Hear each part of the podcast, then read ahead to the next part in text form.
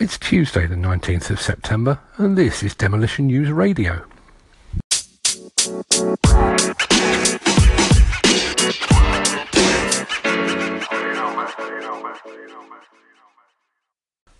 In this episode, the true cost of demolition training. This show is brought to you by Hydroquip, the UK's largest independent provider of on site hose repairs. Call 0845 812 0212 for the 24 7 national call out service. Or download the Hydroquip Job Manager app for iOS and Android devices from the App Store. On Friday last week, the doors closed on the regular census for the Construction Industry Training Board, or the CITB as it's better known. That census basically requires all levy paying companies to state their continued support for the CITB and thereby save the CITB from, extin- from extinction for another three years, or at least until the next census takes place.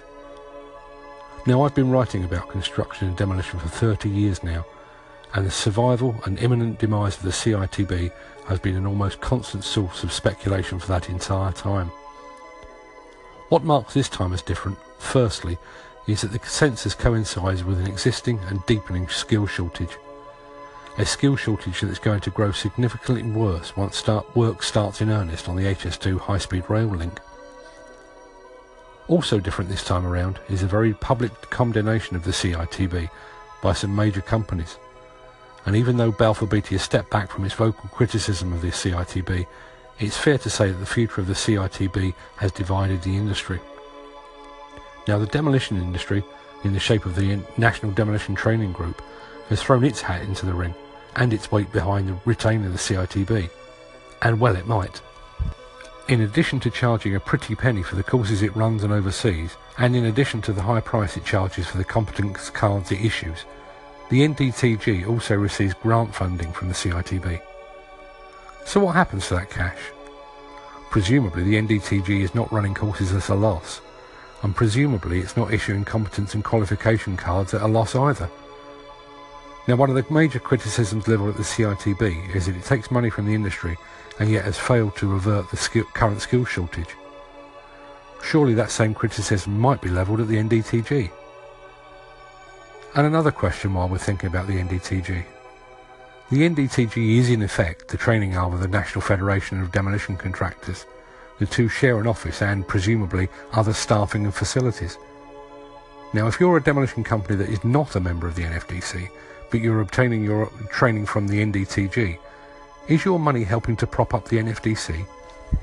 And assuming that the training provided by the NDTG is to the same standard regardless of whether or not you're a member of the NFDC, then isn't it safe to assume that, from a staffing point of view at least, your company is capable of competing head to head with those companies within the Federation?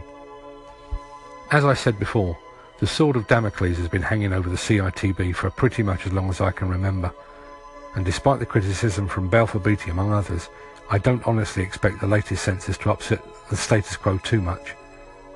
But if you're paying the CITB levy, or if you're buying your demolition training through the NDTG, there are still questions to be asked, and above all, answered.